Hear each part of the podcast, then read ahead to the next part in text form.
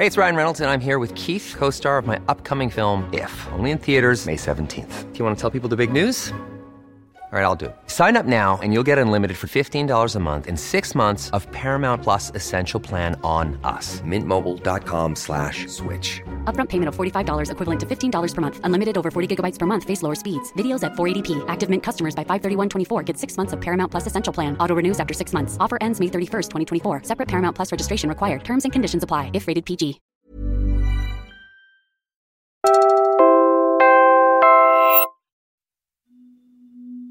Nowadays, anyone can be famous.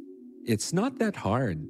With luck and algorithm on your side, you can go from posting selfies on Instagram to posting sponsored content.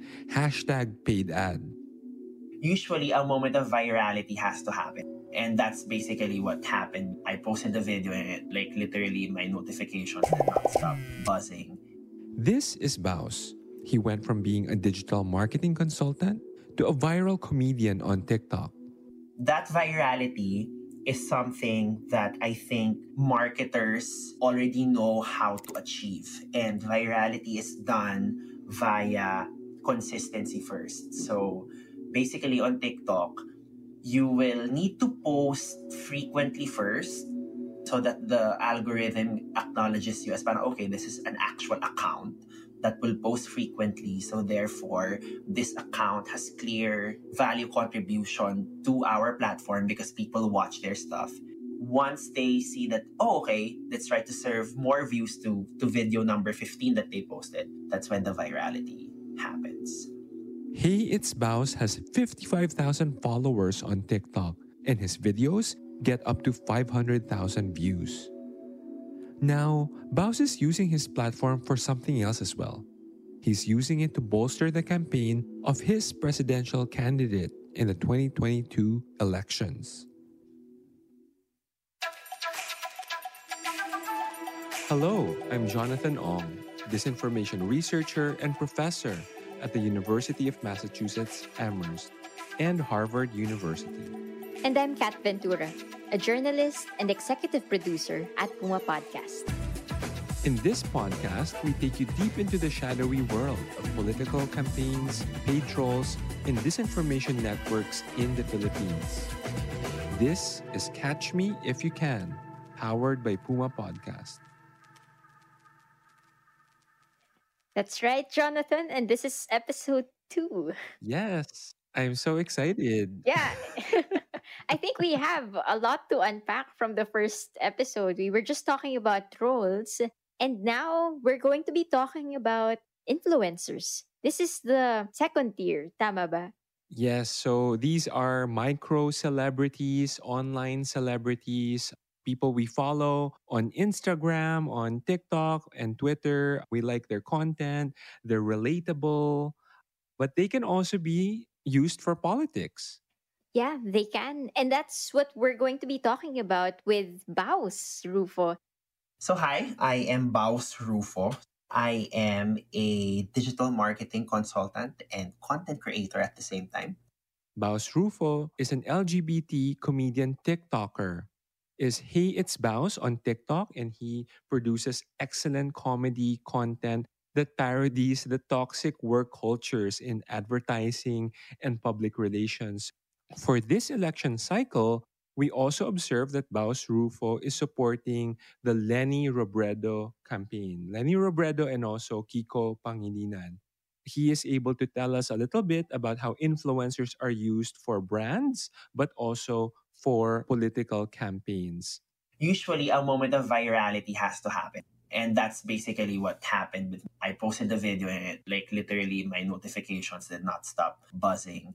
And that virality is something that I think marketers already know how to achieve. And virality is done via consistency first. So basically on TikTok, you will need to post frequently first so that the algorithm acknowledges you as, okay, this is an actual account that will post frequently. So therefore, this account has clear value contribution to our platform because people watch their stuff. once they see that, oh, okay, let's try to serve more views to video number 15 that they posted, that's when the virality happens. What's interesting about Baus, and when we had this interview with him, is that he's not only an influencer, he's also a digital marketing consultant. So parang yung background niya as an account executive, siya mismo yung kumakausap sa clients. He's the one who pitches strategy, designs strategy, right? Also works with a creative team. And he's also instrumental in selecting the right platforms in which corporate brands would want to be seen in to reach their customers. Right. And let's listen to what he has to say about that. Influencers are served on a platter to the client. It's purely the agency's responsibility, in the sense that because the agencies function as the client's set of eyes and ears in the outside world, it's up to the agency to tell the client that, hey, these are the quote-unquote movers and shakers of digital space now in terms of who are the people who can start conversations, who can drive great engagement. And that's usually how the conversation starts with the client. And then they go through several rounds of influencer name submissions.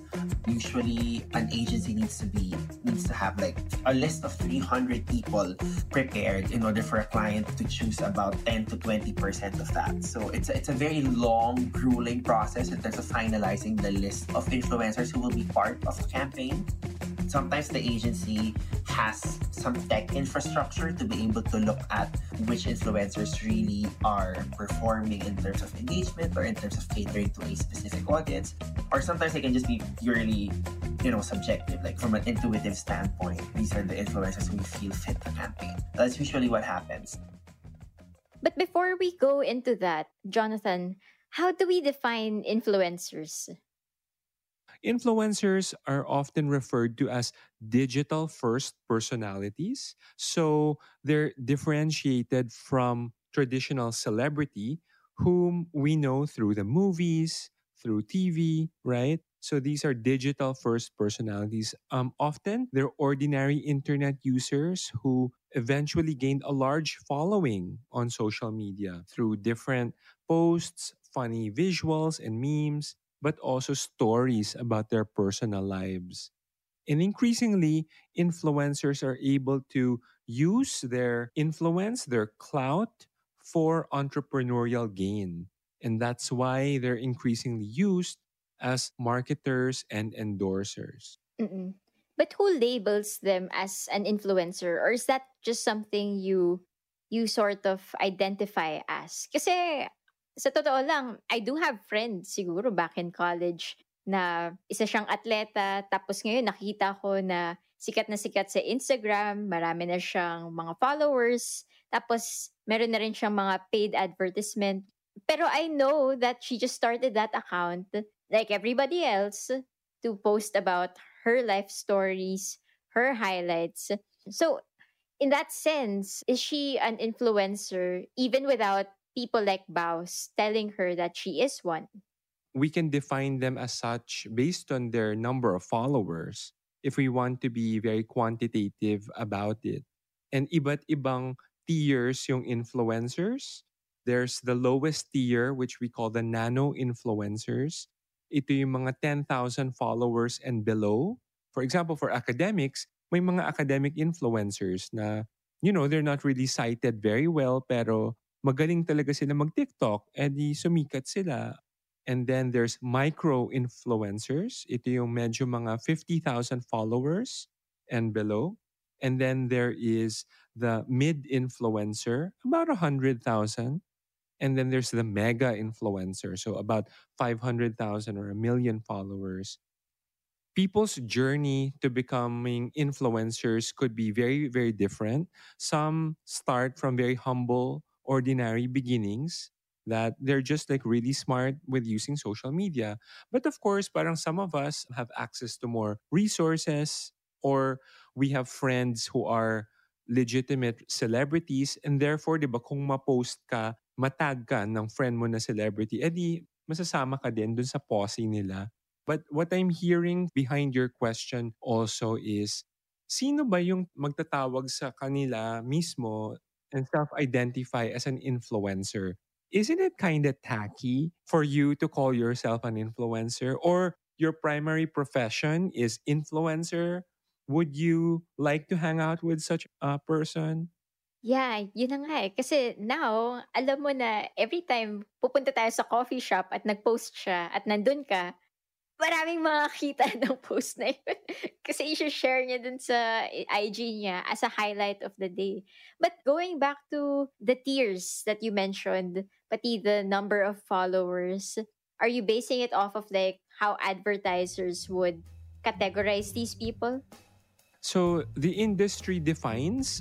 It's based on industry metrics, kung sino yung nano, micro, mid, or mega influencer.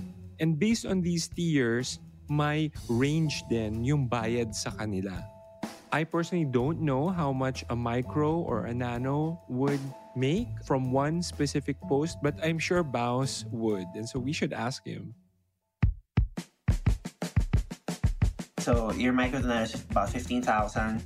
I think a mid-tier influencer will cost around 30,000 pesos. That's someone that has at least, I think, 50,000 followers on Instagram. And then it just goes up from there. The most expensive, I think, will probably get to the celebrity-level influencers already. These mainly are your celebrities who usually are affiliated with a big network.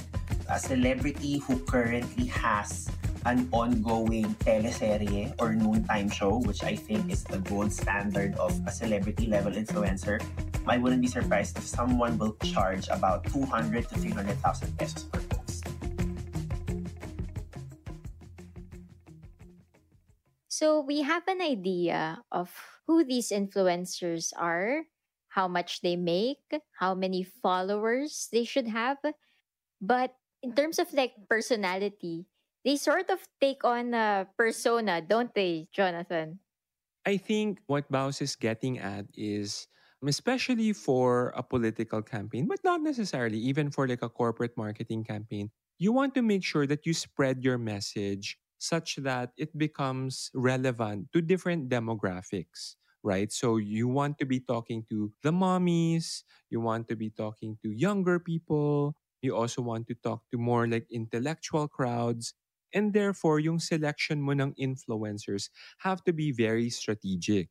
And let's focus it on political campaigns. So you would want to have accounts na you can seed your positive messaging, those who can talk about your accomplishments as a politician. So therefore, go to the medyo neutral and safe accounts. So maybe mga a mom blogger kind of account, maybe even like a inspirational quotes account. Maraming mga ganon on Twitter and on Instagram, di ba? Mga wellness influencers. So you might want to use them to do the positive messaging.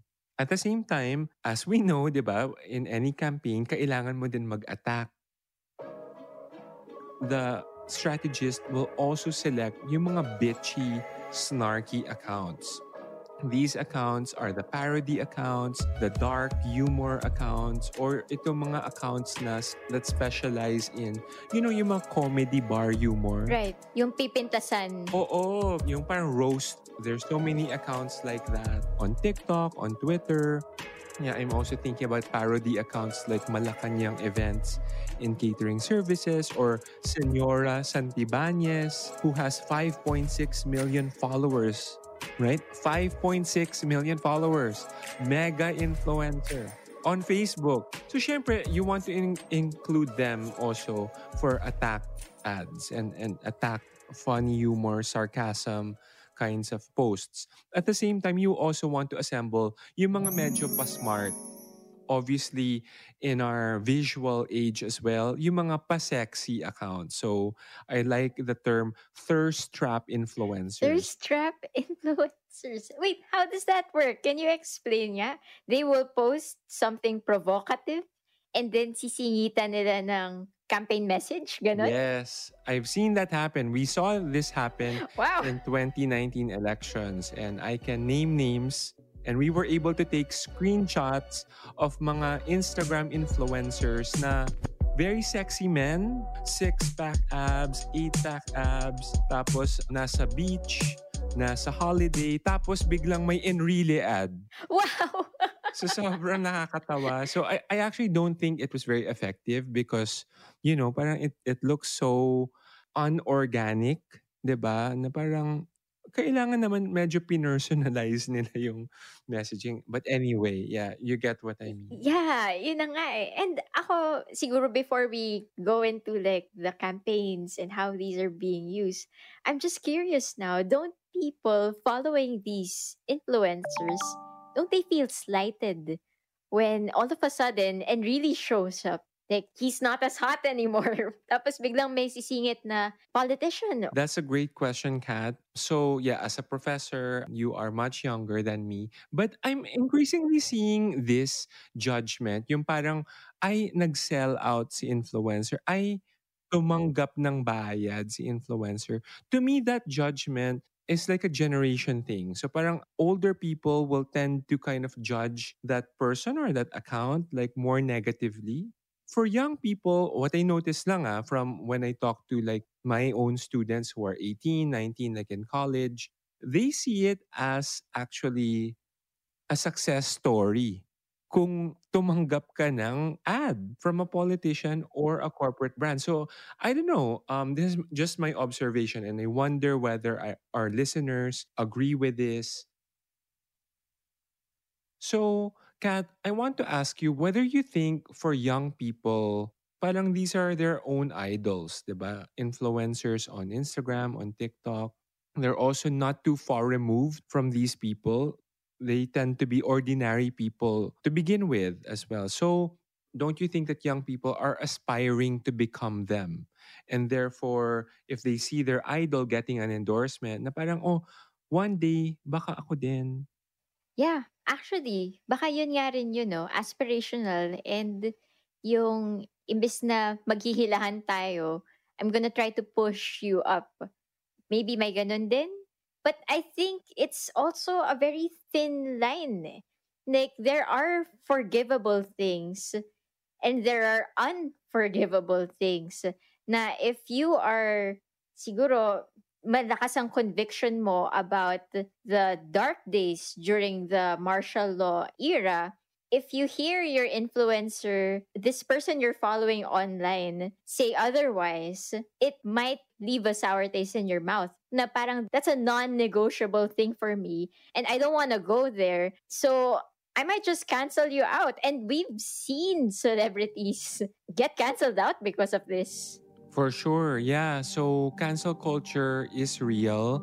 And I think parang that's like a very kind of consumer activism mode of engagement. Again, we go back to discussions of ethics na parang where do people draw the line? I can see this also play out when it comes to, you know, parang people I follow on Instagram na parang ay masyado nang nagiging repetitive na parang post na lang siya ng post ng paid ad na parang, hey, I used to follow you because you were like so authentic. You were telling me about your life, about your struggles. But now, parang all you can do is to promote, yeah, a wellness brand, diba? So, again, the notion of parang to what extent you want to continue pleasing your fans, giving them the content that they expect. Also, you yourself, doing it for your own entrepreneurial benefits. So, mahirap maging influencer. I'm sure alam mo yan, Kat, na parang kahit ako na, yeah, on Twitter, parang I have 4,000 followers, but I sometimes clam up na parang, oh my God, I need to tweet something. There's something going on. On influencers getting canceled and also people sort of having non-negotiables. Right? Dun sa kanilang beliefs. And also drawing the line and getting turned off by the influencers themselves. Ito namang nabanggit din ni Baus, yung first-hand experience niya. There was a troll who started bringing up a different conversation or skewing the conversation during a live stream. And this was his experience. was a popular strategy of theirs about 6-7 months ago. I was doing a live stream, and while I was watching other live streams, so usually the conversation is just like about, okay, what happened to me today? And then someone will ask, hi, who are you voting for? And then that's usually like the trap already. Like, hey, idol, who are you voting for? And then if you tell them, Leni, and then that's when they, oh my God, Leni ka pala, no? And then they use that to just hijack the conversation with the other people in the live stream, and then use that to attack whoever is casting the live stream. I guess this was just one tactic that I saw of how the Marcos team was at work. Kumbaga, like, it's another execution apart from paying influencers or commenting on existing posts already. So yeah, I experienced something wherein I was talking about something else, and then a troll dominated the conversation and had talking points with them.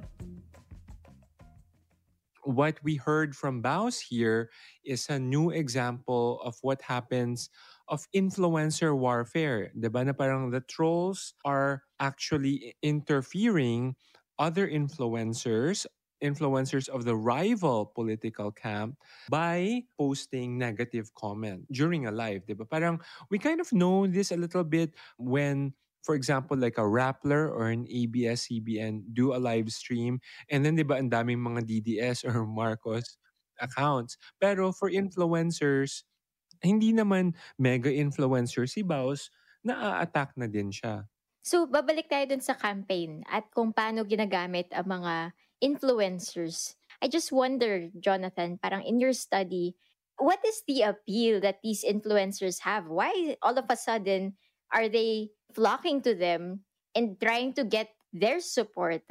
So why are influencers important in political campaigns? So influencers, first and foremost, have a degree of relatability, right? And authenticity. These are people we look up to. We kind of feel that they're friends, especially yung mga micro and nano influencers na hindi naman super sikat. And therefore, parang when they start promoting a politician, you feel that there's an alignment of values. This person whom you've trusted reinforces na parang, okay, this politician also represents shared values that you might have.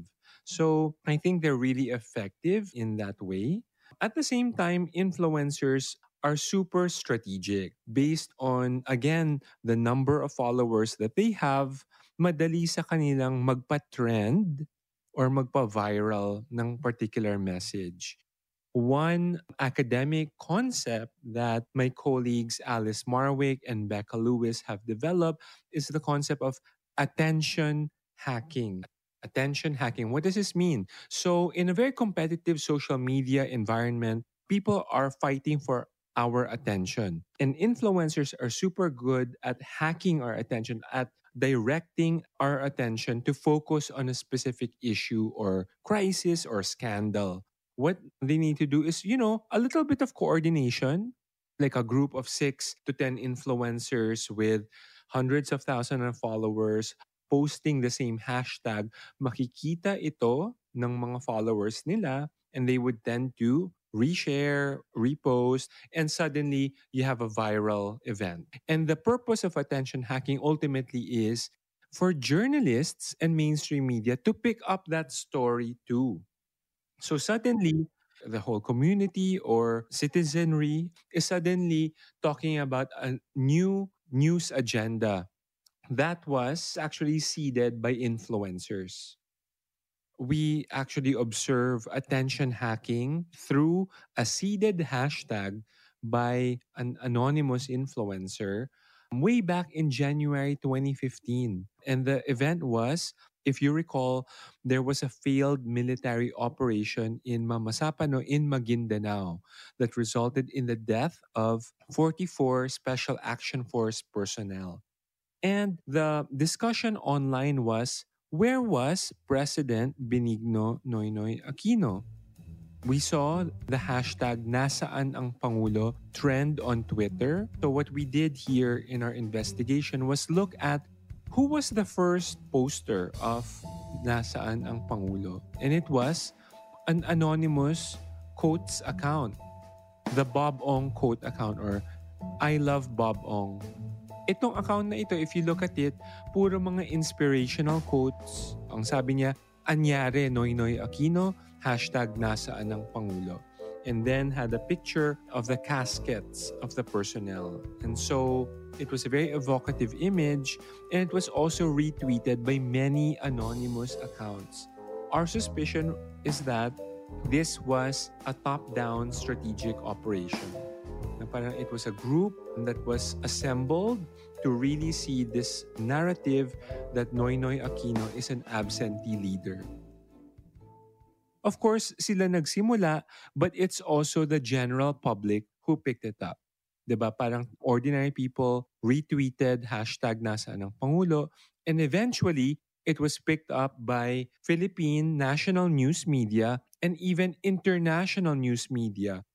Umabot pa to sa BBC.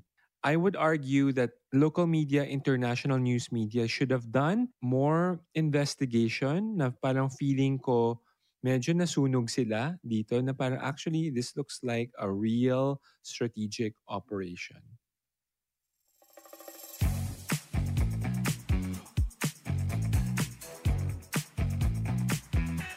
I mean, if that's not proof enough, diba?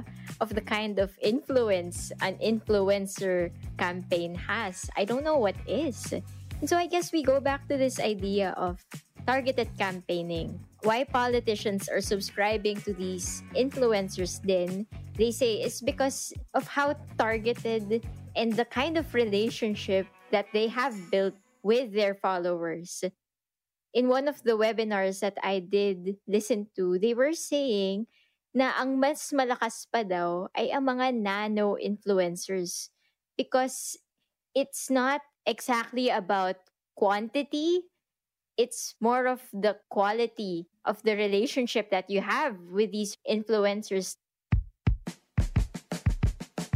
Of course, the number of following matters, but I think it matters less now because there are far more micro-nano-influencers who provide way better engagements than your bigger influencers. So I think it's the engagement rate really that is the main yardstick when it comes to choosing who will do well for a campaign. So for me, I'm a huge fan of Macoy Dubs on Instagram and TikTok. So Macoy Dubs, another LGBTQ influencer.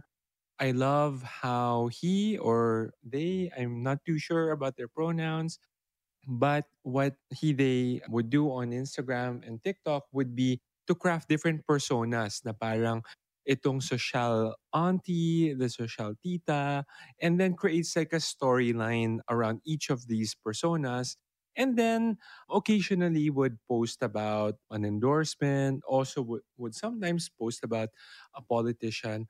But he does so in always such a witty and creative and unexpected way. Yung mga punchline niya, parang, yeah, sometimes you don't see it coming, but super funny lang talaga. So I would support whatever Macoy Dubs would endorse.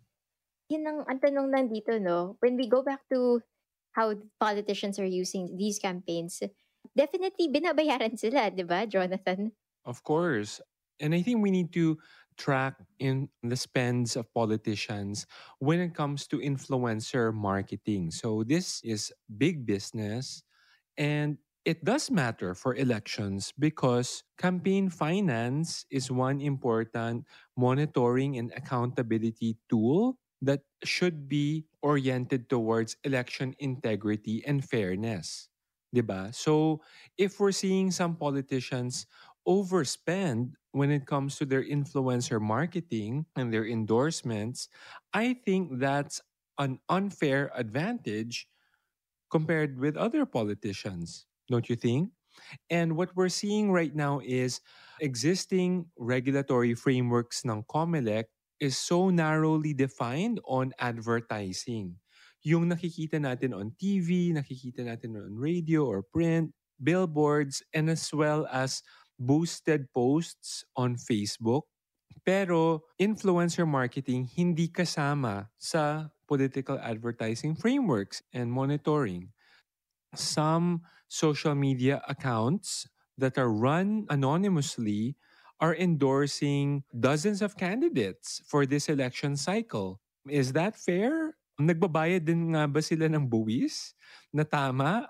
I think there needs to be more monitoring and accountability here. And you know, Kat, that I've been monitoring this account for a while, Señora Santibáñez on Facebook. This account has 5.6 million followers on Facebook alone. I haven't checked their follower accounts on other platforms. I'm sure considerable following on other platforms. So for this election cycle, ini-endorse niya si Sarah Duterte, Loren Legarda, Mark Villar, Joel Villanueva, JV Ejercito, Mayor Herbert. I'm sure marami pa. I think there's a party list or two. Alam mo ba ang Wi-Fi party list? Ang Wi-Fi party list? No. Well, now I know kung now what they are thanks to Señora Santibáñez. So, one post promoting Sarah Duterte yielded 159,000 likes, 2,800 comments, 1,900 shares. That's a kind of reach this account has. Yeah, and those are just the people who reacted to it, diba? Yun ang yung nag-react. Pero if you scroll through it because someone liked it, tapos lumabas din yung kanilang nilike dun sa profile mo, that's a different kind of reach rin. And if we're gonna base it on what Baus said, what Baus told us earlier, celebrity-level influencer will be paid about 200 to 300,000 pesos per post. Per post. So that's the fee that Baus had mentioned when it comes to like a celebrity-level influencer. My hunch is, Señora, because anonymous siya, hindi naman siya, you know, like a TV personality. Feeling ko not naman that high, but still maybe like 100K-ish. I think there just needs to be more transparency. So I'm not asking to unmask who Señora is, but I'm asking that the politicians who had hired Señora disclose the amount that has been poured into the account, and also to declare that in their own campaign spends.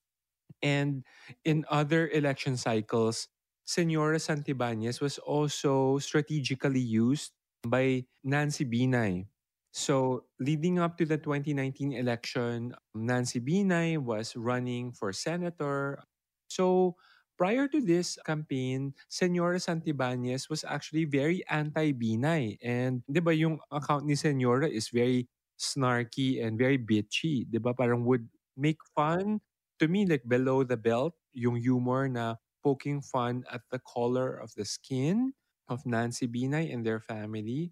And to me, ang hunch ko was Nancy Binay ended up paying out Señora Santibáñez to essentially shut her up, right? So Señora Santibáñez eventually started endorsing formally Nancy Binay. They even published like a joke book together.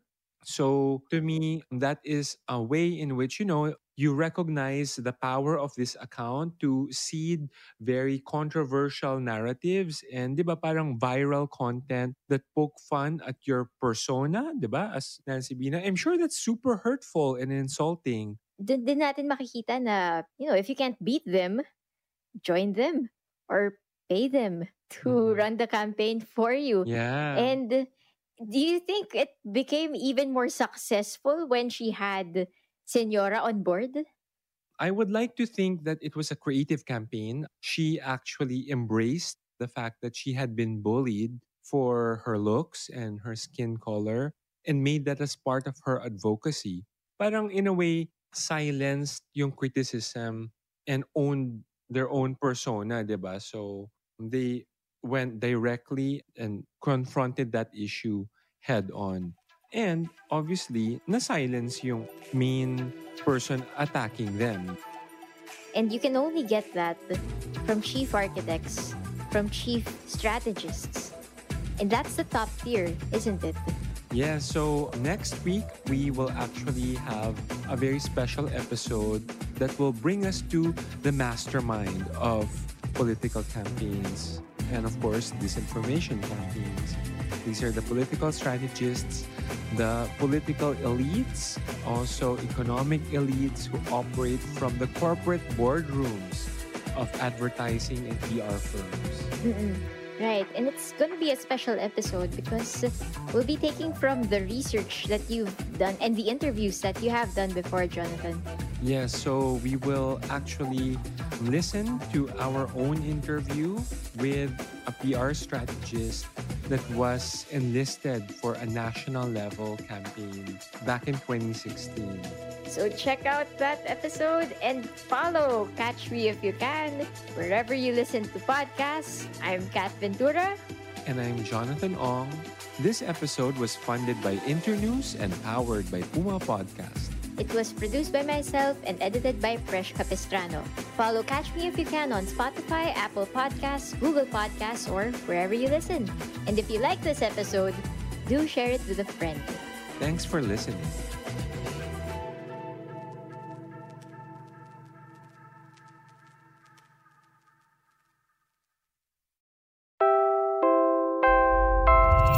Hi, this is Trisha from Puma Podcast. If you like listening to Catch Me If You Can with Jonathan Ong and Kat Ventura, I think you'll be interested in another pod as well. Modus, the Pharma Con. Hosted by Lourdes de Vera, the pod explores how an unknown company played a part in one of the biggest pandemic profiteering scams in the world. All 5 episodes of Modus, the Pharma Con are out now. Find it on your favorite podcast app.